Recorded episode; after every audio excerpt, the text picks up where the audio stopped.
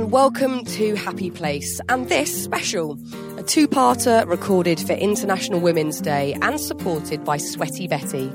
We're in Hammersmith, close to the River Thames, with three excellent women, three gorgeous friends of mine, two of which are returning to the podcast, and one who is brand new to share their most recent adventures. So get ready to hear from Bryony Gordon, Poorna Bell, and introducing presenter and fitness trainer Annie Price. And I think um, I think we all know. I think every single person in this room would know. You know, sort of resilience, courage, all these kind of words don't feel like that, right? They feel like being in the deep end, being out of your depth. Feel like fear. They feel like sometimes being hopeless. Um, and I think sort of matching it to physical strength, actually being in the gym training, because for me it it reinforced that you keep going because I think this is why I'm probably not so goal oriented as a person. For me, it's never about a finish. There's no ends. So this is why training's good because it teaches you that you can walk in and under the bar some days it's brilliant, other days it's bad, but you're still going to get up and you're still going to do it because the doing it is the best thing. Before that, thank you so much to Sweaty Betty for supporting the show. It's been such a joy to collaborate with Sweaty Betty. I really, really love designing our charity t-shirt. I started off with a little pen sketch, a little doodle and we've used that on the front of the t-shirt. It's the most beautiful, soft fabric, so easy to work out in, to slouch around in, to do yoga in. And there's a £10 donation from each t-shirt, which goes straight to the charity Mind. I'm an ambassador for Mind. They do the most important, beautiful work. So do get your t-shirt. It's all about supporting women. The slogan on it is support women, support the world. Get your t-shirt and be part of it. To find out more, head to sweatybetty.com slash ferncotton. I'm Sandra, and I'm just the professional your small business was looking for. But you didn't hire me because you didn't use LinkedIn jobs. LinkedIn has professionals you can't find anywhere else, including those who aren't actively looking for a new job, but might be open to the perfect role, like me. In a given month, over 70% of LinkedIn users don't visit other leading job sites. So if you're not looking on LinkedIn, you'll miss out on great candidates like Sandra. Start hiring professionals like a professional. Post your free job on linkedin.com slash achieve today. And now, here's part one of the show.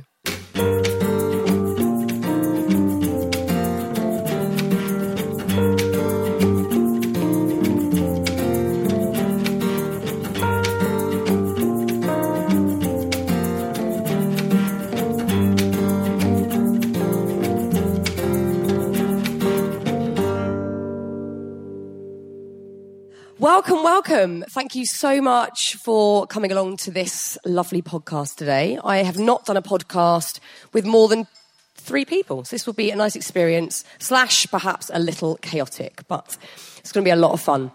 Um, welcome, ladies. Wonderful friends. Hello. So, one of the greatest things about working on this collection with Sweaty Betty was the fact that when it came to doing the photo shoot, they said, Right, who do you want to do the shoot with? I was like, Well, I just get to choose whoever. Like, pick some friends who you know. Uh, talk about fitness and and enjoy fitness and, and feel the benefits of fitness. So it was very easy for me to compile that list in my head. And thankfully, you all said yes. I was going to say, but unfortunately, those people weren't available. I just had to make that joke. Of course you did. So, um, so Bryony Gordon, That's me. Hello. Annie Price, Hi. And Poorna Bell. Hi. So, I guess first of all, we should talk about how we all met each other. So, Bryony, Yeah. our first time meeting was at a book festival where Oh, you was. were interviewing me. Yeah, and we did yoga. I made you do the. I mean, when I say yoga, it was like because it was yo- yoga babies. Yoga which is Babies. a brilliant book. If you if you want to read, buy it. It's very quick to read.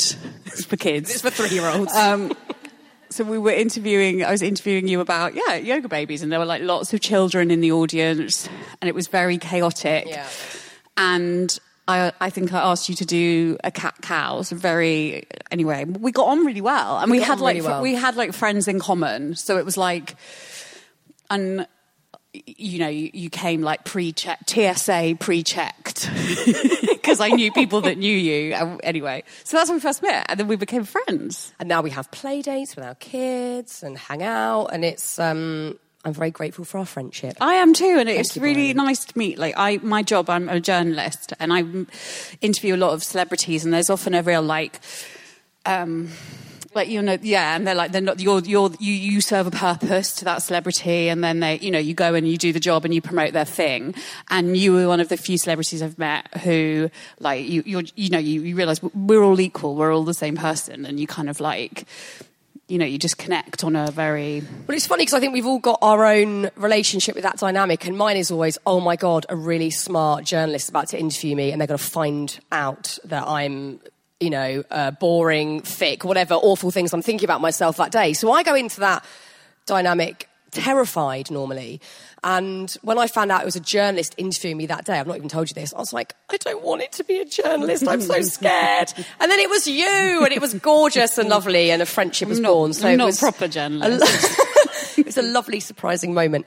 Um, Annie, we've got an interesting story. We do have a very interesting story. We actually went to school together, and um, and we grew up in the same area. We did. I remember Fern from, so I was in year seven, I think. You were in upper sixth, and you know you always look up to the sixth formers, right? I used to always remember seeing Fern running around. She had her hair in two buns, which I thought was the Oh, cool. coolest. And you remember that really 90s kind of brown lipstick? I was like, she's so cool. And she's got platform trainers, Circus Spice Yeah, Girls. I was yeah. like, this is the one. So yeah, no, I remember you from then. How could you forget that brown eyeliner used as a lip liner, everybody? um, so, yeah, then Annie and I didn't really see each other after school, but I, I knew people that were very good friends of Annie. And then last summer, Annie did a talk at the Happy Place Festival, which was incredible and just appreciated by everybody. And we started chatting um, backstage, and I had all of these sort of strange but very lucid memories of like being at your house as a kid. And I was like, I think I came on a play date at your house. And then I remembered visually which street you lived on. Creepy. But, um, but yeah, we, we used to hang out when we were teeny kids as yeah, well. yeah. I honestly thought she was lying at first. I was like, no, it can't be. But then you did Hallowell Road. I was like, yeah. I know, I me. remember. It's so Yeah. bizarre, but uh, lovely that we've reconnected Yes, and that we can pick up our friendship from a long way back and um, and we can be in each other's lives again. So Exactly. No, it's thank lovely. you for, for doing this. Thank you. Thank you for having me. Poorna. Poorna. I don't know why I laughed like that. evil laugh. So Poorna was another person that I was really scared to meet. Because at the time, Poorna interviewed me, and you were the editor at Huffington Post UK. Scary job. That to me equals smart, scary person. And then I saw this beautiful green eyed person and went, oh my God, and she's pretty and she's really smart. This is going to be really awful. And I was terrified. And then, of course, like in most situations, you were a lovely human. And we became friends. Um, I think the reason why I laughed so maniacally was because of that explanation that, that you know, because when I met you, um, it, I was like, oh my God, this is Fern, and, you know, and uh, what if she thinks I'm stupid, etc., etc. So I had like no idea that on the other side of the fence, that's what you were thinking. And also, by the way, I think you may have slightly higher expectations of the intelligence of journalists. just just going to put that out there. But yeah, yeah. But this is that's the natural stance I usually take is that um, anybody with a job title probably knows better than me because my job's sort of made up. Do you know what I mean? I completely agree with that. Do you know what I'm saying? Mine, mine's the same. Yeah, You there's know, an it comes insecurity in- there. Yeah.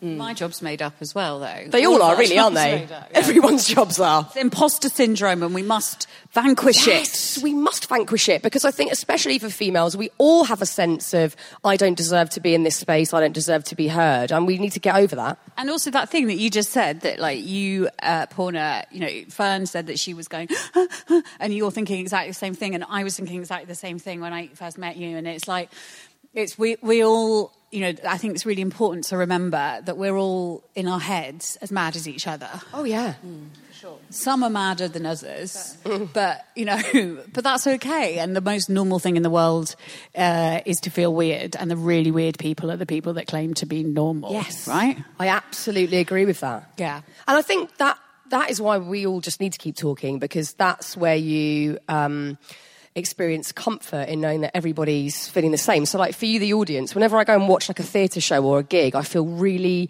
weird for the first 10 minutes. Like, oh my God, am I sat right? This is really uncomfortable, this chair. This is so many people around me and everyone else looks really relaxed and I don't feel relaxed. And then you realise everyone's probably feeling the same, that it's an alien situation to be in. We just need to talk more. simply. Um, so, as well as loving you all dearly, one of the reasons that you fit this campaign perfectly was because you have a really strong sense of what fitness means to your life. So, Bryony, let's talk about your experience with fitness first of all. You are a very well known runner these days, as well as journalist. We were just talking about how they uh, they cancelled the Tokyo Marathon at the weekend because of coronavirus, except for the elites. And I'm doing the London Marathon in um, April next month, and I was saying, but I, I just need to let you know that I, I'm not in the elite category. I'd assumed that you were, so, it may be. I'm like, oh no, don't cancel the London Marathon. But wait, wait, wait. That would be terrible. This will be your my third? My third. So I ran. I got talked into doing it um, uh, in 2017 by the Duchess of Cambridge. Um, That's normal. yeah. Very normal. Clang. Yeah. And um, yeah, I was at the launch of Heads Together, which was the mental health um, charity that the Duke and Duchess of Cambridge and Prince Harry um, launched back in 2016. And I was there as a kind of journalist with an interest in mental health. I, write- I write a lot about my own mental health, and I'd set up this thing called Mental Health Mates. And and I was standing there and I was like, oh, you? And she told me that Heads Together was going to be the official charity of the marathon. And I was like, oh, are you going to run the marathon? And she was like, oh, no, I can't. Security and all of that. I'm like, yeah, yeah. Excuses, excuses. I was like, if I can run a marathon, anyone. And I was like, can I? I'm like, I don't know why I just said that. Like, I can't run a marathon. I never run a marathon. Like, I'd eaten a marathon, but I'd never run one. Back in the 80s. And I couldn't run a bath. So like, I'm like 16 stone. Do you know what I mean? I'm like larger lady and I could barely, and I, you know, at the time I was drinking very heavily. And she was like, why don't you run the marathon? I was like, okay. And thinking that'll stop me drinking. And I like stopped drinking for like the duration of actually running it, but otherwise no. And I was like running towards pints of beer. So my thing was like, but I couldn't believe it. And it was the first time that I'd, I'd realised there was this other world out there where I didn't have to live in this kind of perpetual form of numbing and I could make myself high, like with my own feet. And I was capable, you know, I didn't have to go to the pub or a drug dealer or anything like that. And, you know, but it was like really revelatory to me also that my body as a larger, la- larger, larger body that's less, you know, seen in society was able to do it. Like I just thought, I've got huge tits. I don't know if you'll be able to use that in the podcast. Absolutely. Um, the tits are staying in. you know, I'm a larger lady, and I just don't think that running. Look at these, this is these people running. Running is for me, and and then yeah, every weekend, my body was doing something I didn't know it was capable of doing from the weekend before, and I realised then I'd always hated exercise. So I was quite slim in my early twenties. I was also very bulimic. I had a cocaine addiction. I was an alcoholic. Do you know what I mean? And my exercise was all about the losses. It was about losing um, inches from my waist and you know and pounds from the scales. I realised that actually, for me, exercise is about the moment it started being about the gains and the mental clarity and the confidence was the moment I fell in love with exercise. And then the next year, I did the marathon again with my friend Jada, who's a plus size model, and we did it in her underwear to prove that women of all shapes and sizes can ru- running doesn't belong to like running belongs to anyone with two functioning legs, basically. And yeah, and then last year we did a 10k in London. We had a thousand women running through the streets of London in their underwear, and we're going to do that again uh, in May. You look at me because you've Fern's convinced just- me Fern's to do it. doing it. Annie's said she's going to do it, but uh, Poorna has a Oh God, Poorna, the peer pressure of this moment. It's not compatible with my training. Oh, really? we'll get to that in a moment, dear Poorna. So anyway, so it's about exercising for your like head and your heart rather than it's exercising for your mental health rather than your physical health. Uh, although that's obviously an added bonus, but like I find it batshit crazy that I can like go out at the weekend and run 13 miles and that isn't a problem for me. Do you know what I mean? Like this morning I went and did strength training and it's like occupying these spaces I didn't think I had any place in and I always did, you know. So you had this wonderful royal peer pressure to sort of act as a catalyst for your love of running. How, when did that epiphany kind of hit you that, wait a minute, this isn't about um, losses or this isn't just a tough slog. This is making me feel good because that obviously wasn't on your first run, I'm imagining. No, no. I mean, I like literally did. I basically signed up to get an interview with Prince Harry. That was it. Like, and once I got the interview, I was like, oh, do I have to do it? They're like, you still have to do it. No, but at that point, I was like, well and truly had Stockholm syndrome and was in it. But like, I remember going out and doing like, I remember having to get up and go and run.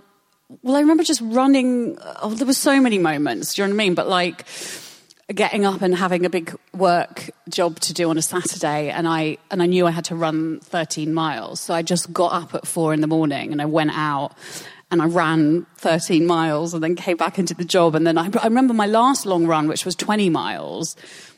And like having, I, I remember when I first did my first 10k, I thought I was Mo Farah. I was like, oh my god. When I did my first 5k, I was like, oh, the Olympics, here I come.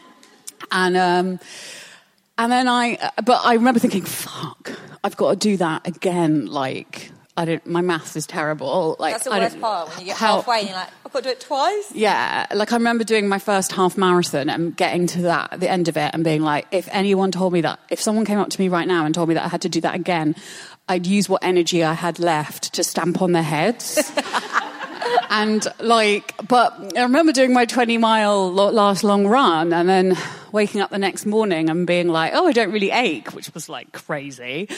And then being like, oh, I only have to do 10K on top of that. And being like, this is nuts. And it's amazing. And it is marathon training and running is, it is really, it is 98% about what where your head is and your mental space. And it's weird how one weekend you can run, you can run 10 miles and it feels amazing. And the next weekend you're just like, every step hurts. And it's usually about where your head is. you Well, know? that's it. I, I think with a lot of endurance sport, but actually any level of fitness is way more about your head than it is Yeah. about your And- body. And also, I think it's about getting your head into the space. Like, I think a lot of us, we've all grown up, you know, at schools, and I imagine it was the same for all of you and at your school and stuff. And that, you know, it was like exercise. If you weren't the fastest or the strongest, you shouldn't bother doing it at all, which was like, it's like saying to someone, if you don't have a Michelin star, you shouldn't cook, you know?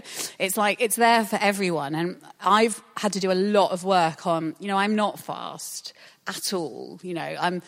I sometimes see on Instagram people like posting up, "Oh, I ran ten miles in like an hour and half PB, or my whatever." PB. You know, and that's like, oh, like I could never do that. Like it takes me like two hours to run ten miles or whatever, and you know, I'll do a marathon in about six hours. But it was like it's about it's realizing that I it doesn't matter. You know, like I'm out there. Like I'm not fast, but I can run and run for hours and hours and I don't get tired and that's fine. And, you know, lots of people do it to be the fastest or the, or the strongest, but I do it to be the most content. And that's all that mm, matters to me. so, so important.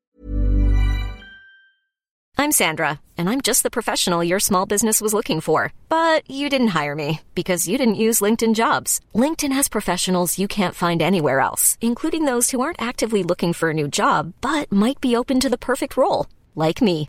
In a given month, over 70% of LinkedIn users don't visit other leading job sites. So if you're not looking on LinkedIn, you'll miss out on great candidates like Sandra. Start hiring professionals like a professional. Post your free job on linkedin.com slash achieve today. Um, we'll talk more about the mental benefits as we go along. But Annie, I'd love you to talk about how you were introduced to fitness. You were a fitness trainer. I love watching your videos on Yes. Instagram of the little training sessions that you give and the advice and the tips that you give. What was your, your journey to get to that point where A, you loved it, and then B, you wanted it to be your career? Um, I I was always that kid that loved chucking her body around, you know, like literally just for me it was always fun. It was always about gymnastics, trampolining, athletics. Like I thoroughly loved it so much, and I think, funnily enough, I wanted to be a journalist. I tried to, Did you? I yeah. I really wanted to be a journalist.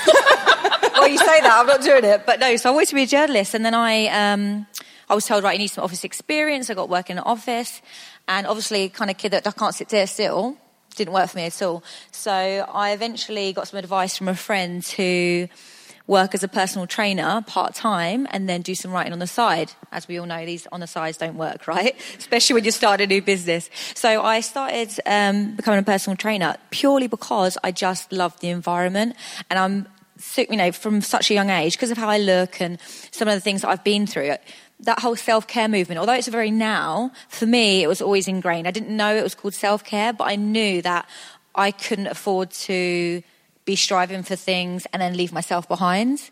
Just from the pure fact of, and I don't, it doesn't bother me when people do this because I stare too, but when people stare or say that or comment, if I don't feel good in myself, it'll really hurt, you know, and I can't quite take it. So if I feel good, I know that everything else is fine. So for me, it was a no brainer to go, right, I'm going to do a job that I enjoy. And a gym is just a nice environment because you know, if you want to be a physio or something, you're always with people that are injured, sad. Gym, that's a chair on the cake. Most people are coming in after work for a bit of fun. So I basically got to hang out with people, make them feel good, which made me feel good. And it doesn't matter what their goals are. You know, I can make them look cute in a pair of jeans or balance their lifestyle or get them to do a marathon. Either way, they're feeling quite good, which helped me. Um, and did you, was that just like happy, a happy accident that you thought, right, this is actually giving me confidence. This yes, is this yes, is for sure. keeping me feeling robust and resilient yeah. to the adversity that you'd endure, endured in Definitely. your childhood. Or Definitely. or did you kind of think this is going to work for me? You know, how do you how when did that happen? When did you realise this was working for you? Do you know what? I'm not.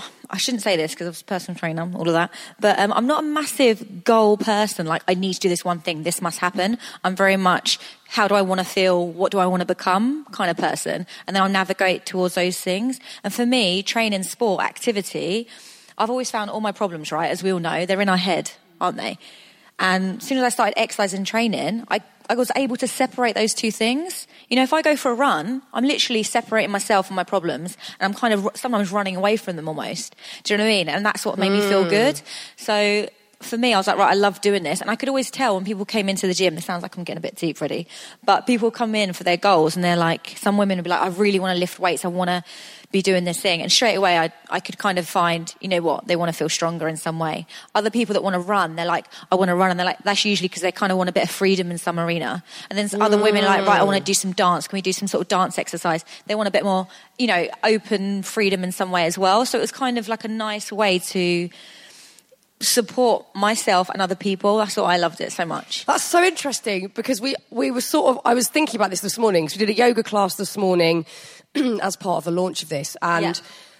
I was sort of asked, you know, why do you like stretching? What is that feeling? And it's exactly what you're explaining. So if you had someone come in and they wanted to run, maybe it is because they're wanting to move from something. But with stretching, I feel like I am actually moving through usually anger or some sort of frustration. And yeah. I can exercise that. I can like stretch it out and I can move on from it. And I think we underestimate how much we can physically move through yeah. whatever negative emotions are yeah. out there, pain and upset and sorrow and anger by physically doing it. It's yeah. like quite a practical thing it really is. It really is. And I always think as well, especially with training, and I don't just mean weight training, I don't just mean, you know, marathon training or very specific training. I just think that any kind of movement activity teaches us that our behavior actually matters. You know, I can change my state quite quickly by doing a 10 minute circuit, by going for a brisk walk. Do you know what I mean? Like that, there's, that's a lot of power to have because mm. we always kind of put it outside ourselves. You know, there's so much going on, social media, people, parents, friends,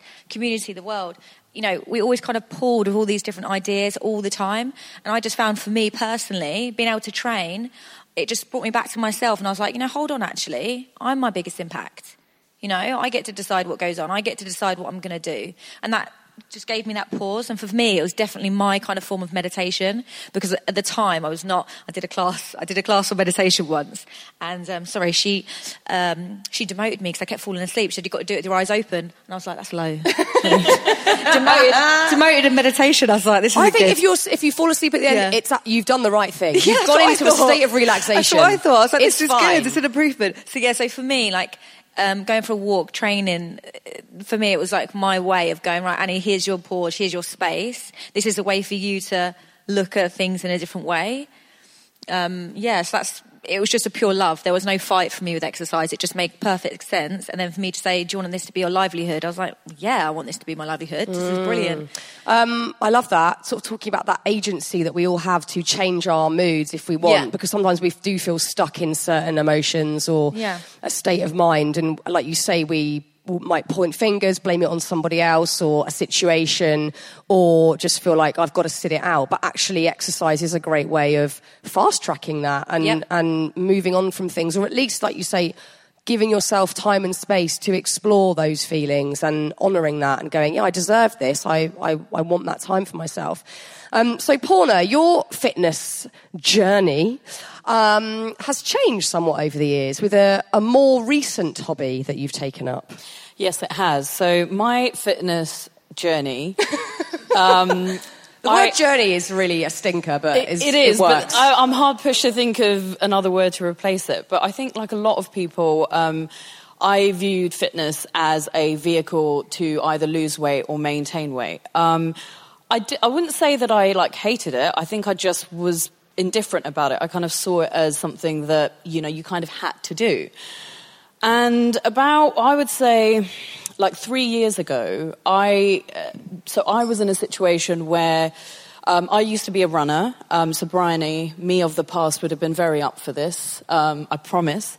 But I used to be a runner, and I used to find it mentally to be something that was extremely soothing, and it was a part of how I would manage my week, quite frankly.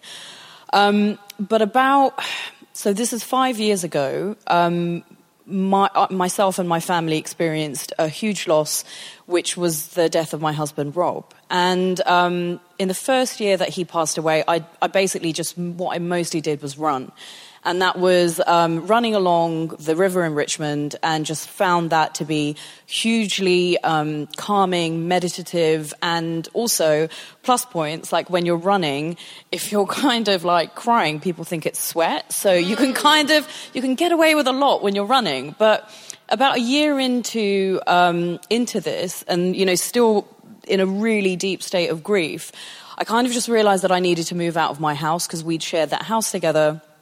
And I just realized that I literally had no way of physically moving the stuff around my house, so like boxes of books and so on. And at the same time, I was also, you know, going on holiday for the first time. And again, I just realized that I didn't really know how I was going to carry my luggage. So it came out of, it was hugely emotional, but it was also, there was this massive practical physical need. And I didn't want to call my dad, like my dad's in his 70s, you know, I didn't want to call my male friends because they have their own families and other stuff going on. And there was this just real deep need to not want to have to ask a man to help me with my stuff, or just actually to not have to ask anyone to help me with my stuff. And um, so I realized that I didn't know, I, I kind of needed to lift weights if I was going to get a bit stronger. And I had no idea how to do that because the weight section scared the crap out of me, like it does a lot of people. And so I decided to hire a trainer to just show me the basics of what to do. And this, this was about, you know, three years ago. And about a year ago, I came back from a extended sabbatical and, you know, I had put on quite a bit of weight and I wasn't really, I wasn't really happy with the weight that I'd put on, but I didn't know how, I just didn't know really how to lose it and I didn't want to eat in a really restrictive way. So I hired another trainer, you know, gave him the same spiel of, yeah, I want to get strong, but I still want to look, you know, lean. And, um, and we started training together. And then my local gym had this thing called like a powerlifting competition. And I was just training away one day and they just said, you know, would you like to take part? And I was like, no, you know. and I just said, even the word powerlifting, I was like, what is it? It just sounds really just terrible and just really scary. and then I mentioned this to my trainer and he said, Oh, I actually am a professional powerlifter. And this is what it is. And basically, powerlifting is you're effectively, it's competitive weightlifting, but you're doing three different lifts, which are squat, bench press, and deadlift, and you're doing them at the heaviest possible weight that you can manage. And I was still like, yeah, that still doesn't really sound like something I would really want to do. And he just said, why don't we just train for it? And if you hate the training, then fair enough, and we'll just go back to whatever it is that you want to do. And I think he was just really crafty because I loved the training and it was amazing. Yeah. And each week, because I'd never trained in a way like that before. Because, you know, before my training used to be I'd go to the gym, I'd like kind of, you know, move around on the cross trainer a bit. I might kind of like possibly do cross trainers do anything by the way? No they don't I was just think why are people like reading a magazine and like doing that? Well they don't do anything the way that I used to do it yeah. which was just to you know just really half-heartedly spend like 20 minutes yeah. on it while watching TV so and no shade on anyone who does cross trainer but I, it just didn't work for me but with this type of training, every single week, I could, it was quantifiable. So I could see that I was able to lift like X amount more than I could do the previous week. And it just gave me a sense of motivation. I really enjoyed it. I would go into the gym like actually excited about what I could possibly achieve. And the competition itself was great. Um, Did and you do that first competition that they said? Yes, so I did it, yeah. And everyone is extremely friendly. And I think that the thing with weightlifting that I'd always assumed because of, you know, gym bros, um, was that basically someone would either just tell me I was doing stuff wrong or. Um, that they that they would just be not very friendly and something about powerlifting is just that everyone is super friendly and everyone helps you out and it doesn't matter what you can lift like literally if all you can lift is the bar then that's fine. And you get the same amount of respect as someone else who can do, like, let's say. How much can you lift, Yeah, Poorna? and That's what- what I want to know. What's your favourite lift as Could well? you lift me up? you lift me Um, up. So, my, my favorite lift is squat, um, which didn't used to be my favorite lift because it used to scare, scare me in terms of, oh my God, what if So I what, get that's down going there? from like the lowest level possible to And then- standing with a weight above your head. No, As if you were that- going to go on the no, toilet. no. That's a deadlift.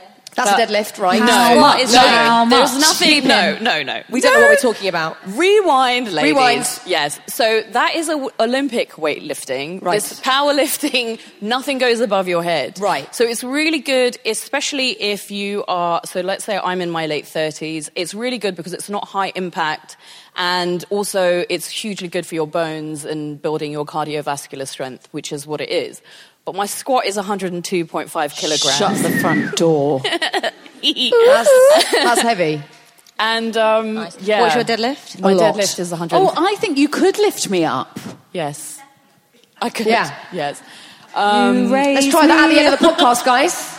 We'll work Yeah. out a way. We'll make this happen. And what about bench? Um, bench is 52 and deadlift is 130. so good. Thanks. But no, but anyone can do it. No. SP. Thank you. But anyone can do it. And I think that um, that, that sort of training in that way um, was not just like physically wonderful, which it was, because it taught me that I'm so much stronger than I actually think that I am.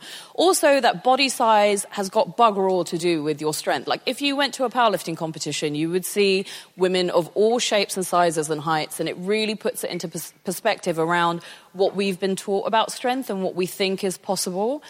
But mentally, oh my God, weight, weightlifting is hugely psychological. Like, it's, you have to the way I kind of like think about it is there's this internal generator, and you just have to start revving it up, and it has to get going, and it has to get going, and then you're in front of the bar, and that belief in yourself has to be absolute.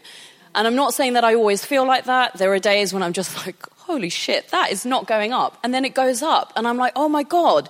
So I had this slight wobble and I managed to overcome it.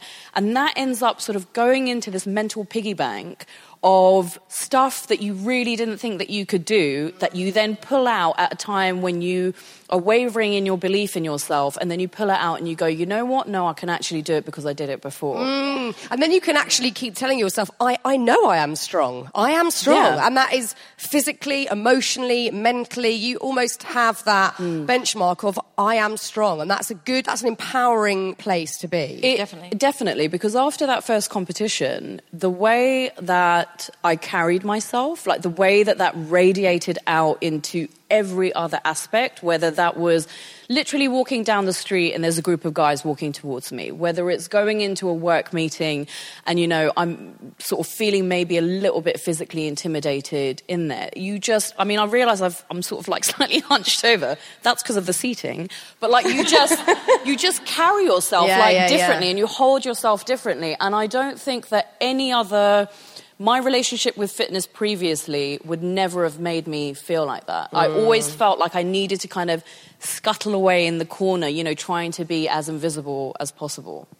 Oh, it's so wonderful. I, I think I need to try it. I've never lifted should, you anything. ever. Because of you, Poorna, I've started doing it. you? Yeah, and I, I, I, You swore a lot. I swear a lot. That's and, just general, And the right? trainer That's just goes normal and, like all that thing, RDL, Hinge, whatever. and you're like, And what, so how's that? Because what I'm really interested in this relationship with physical strength and mental strength. So are you feeling that? Are you getting a sense of that? I definitely feel like I wanted to do it. uh, Like I wanted to feel stronger in my like my running. Like, and I think previous I- I've looked it up to. A lot of time people are like, oh, previously runners wouldn't do strength training, but it's made a massive difference to my like endurance. And I can't lift anything like that. I can't lift myself. Um, I can like literally like, but I do enjoy it, and not least because I have a very attractive personal trainer. Helps. Jokes, that's a joke. It's a joke. I shouldn't belittle people, not a should I? joke, Undermine everyone. them. Who's Um, very, but it's fun, and I we and I love, and because of you, Poorna, and because you know, like it's becoming this a much more. And I notice in the gym we go to, there's like it's mostly female clients, like all women doing it, and it's it's it does feel like you just feel it. You do like the way you hinge, and you you do feel like a different. I, just I need to I think of, think of weight training as well as a really safe way. I feel like I've got shares in it. I don't, but um, think of weight training as a really safe place to practice, like all the character building, all the hard work, all the effort.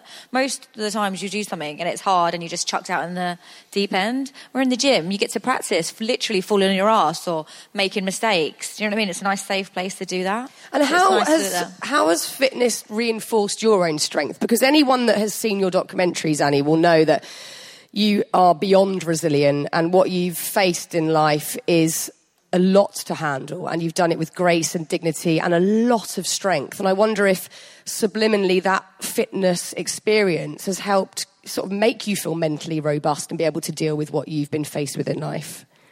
Um, I think it has, and I think um, I think we all know. I think every single person in this room would know. You know, sort of resilience, courage, all these kind of words don't feel like that, right? They feel like being in the deep end, being out of your depth. Feel like fear. They feel like sometimes being hopeless. Um, and I think sort of matching it to physical strength, and actually being in the gym training, because I was actually the same. I did the reverse. Actually, I started off with. Um, gymnastics, trampoline, that kind of thing. And then I went heavily into weight training and I did Olympic lifting for a while. So I loved the logbooks and I loved seeing my numbers go up and I completely understand that. Um, I just switched purely because of motherhood. I find it easier to just do little workouts now. But um, for me, it, it reinforced that you keep going because I think this is why I'm probably not so goal oriented as a person. For me, it's never about a finish. There's no ends. So this is why training's good because it teaches you that you can walk in and under the bar some days it's brilliant, other days it's bad, but you're still going to get up and you're still going to do it because the doing it is the best thing. Because when you have a problem, in reality, especially the big problems, they're not they can't be sorted out. There's no out, there's no pause, there's no respite. You can't actually hide under the bed for an hour. You've just got to deal with the problem, right? So for me, it was just a really good way to practice enduring. And I think most people, eh, you know, me included at sometimes, forget that actually the hardest part and the best thing you can do most of the time is just stick it out. It's not finding a result. It's not going, I'm going to smash this and be my best self. It's just by going, yeah, I'm just going to take this. I'm going to sit with it. I'm going to deal with it. And that's what weight training is about. You kind of get up there and you're doing it. You know, sometimes you literally like, oh my God, this is so hard. How, why does it feel like this today? Like you said, the same running. You know, some days it feels great, some days it feels bad. But the important thing is you do it. I was saying to Fern earlier, like I love going for runs, and some days I'm on it and I'm like, right, I'm going to do a 10k run. And then other days I'll go out there with all the best intentions. You know, do that really weird jog as though you're trying to go across the road, and I'm just like. I'm not running nowhere, and I'll just and I'll just walk, and I'll just yeah. I, I usually still go, but I'll walk. You know, so we- that's my thing. I won't stop, but I'm not always going to be giving 100 percent and that's what that reflects. I know that doesn't sound too like high five, awesome, amazing, but I've always really pulled away from that because it kind of, especially in the darker sort of times, it's hard to be doing the best. It really is just going right. I'm going to stay. It's about being kind to yourself, isn't it? It and is giving about being yourself kind a to yourself. And also, I always feel like it, it should. It does feel hard sometimes, and that's when the growth happens, isn't Exactly it? Like that, that's exactly when that. you push through through those hard sessions, and you think, I don't ever want to do that ever again, but you do, and the next time you're like, oh. And I always think that like a lot of growth happens in the dark exactly times, and that's when so when something else happens like another big challenge comes up um, you know I, I can kind of even finally say i'm not it doesn't take my breath away. I just go here we go. You know what i mean? And i kind of know the feelings i'm going to go through. I know the anxiety of it. I know the emotions. I know the fear. But i go right here we go. This is it. And i know at the end of that I will feel better and I'll be able to look back and go, yeah, I'm proud of myself. I think it's so important what you mentioned there about sitting things out because, of course, also in the modern world, we just want a quick fix. That's- we don't what I want mean, yeah. Any level of endurance or pain. We just want comfort, easy, quick. And the modern world has sort of mirrored that back and said, oh, I'll give you more quick, easy, comfortable things. And actually, like you were saying, Bryony, you know, some things in life, and then if you also mirror that with fitness, some fitness workouts are really hard. But like you say, that's integral to uh, gives- expanding or going off on tangents, Yeah. learning, growing, keeping resilient, all those things. And that's the best part, I think, about it again, because it gives you that reminder that sometimes things are painful. It doesn't have to mean it's bad.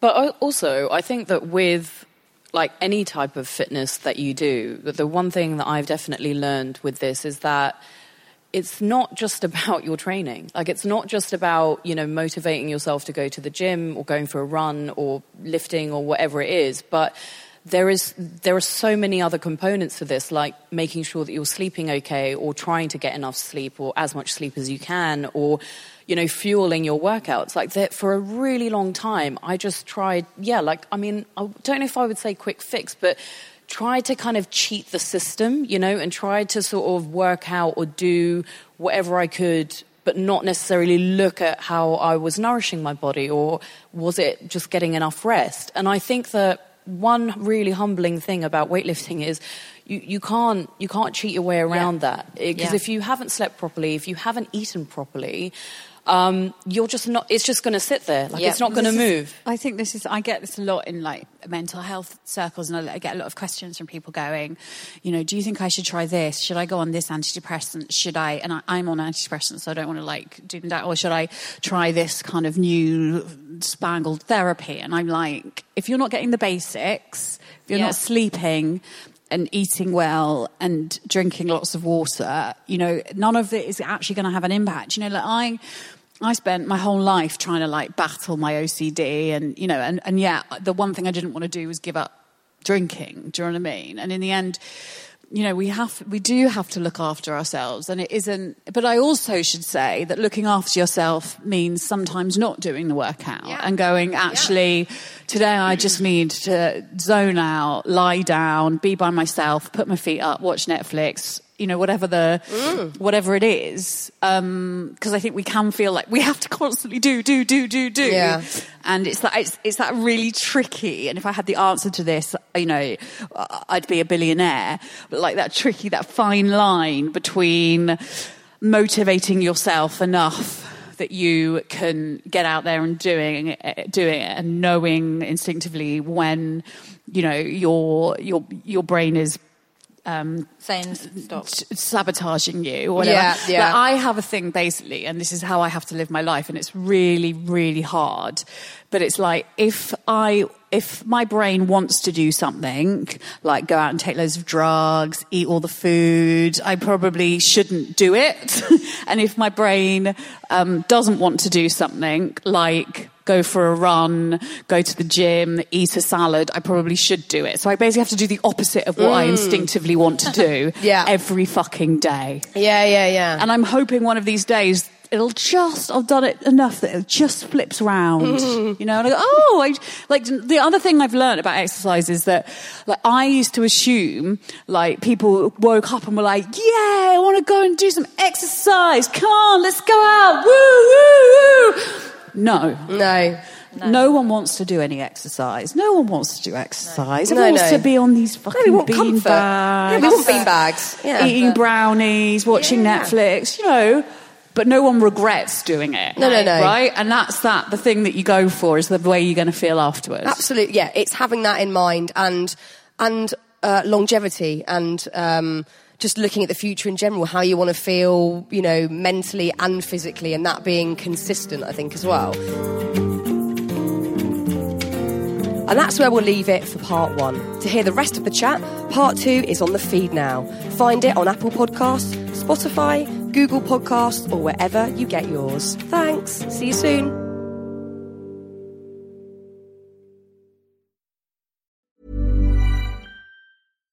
Hi, I'm Daniel, founder of Pretty Litter. Cats and cat owners deserve better than any old fashioned litter. That's why I teamed up with scientists and veterinarians to create Pretty Litter. Its innovative crystal formula has superior odor control and weighs up to 80% less than clay litter. Pretty Litter even monitors health by changing colors to help detect early signs of potential illness. It's the world's smartest kitty litter. Go to prettylitter.com and use code ACAST for 20% off your first order and a free cat toy. Terms and conditions apply. See site for details.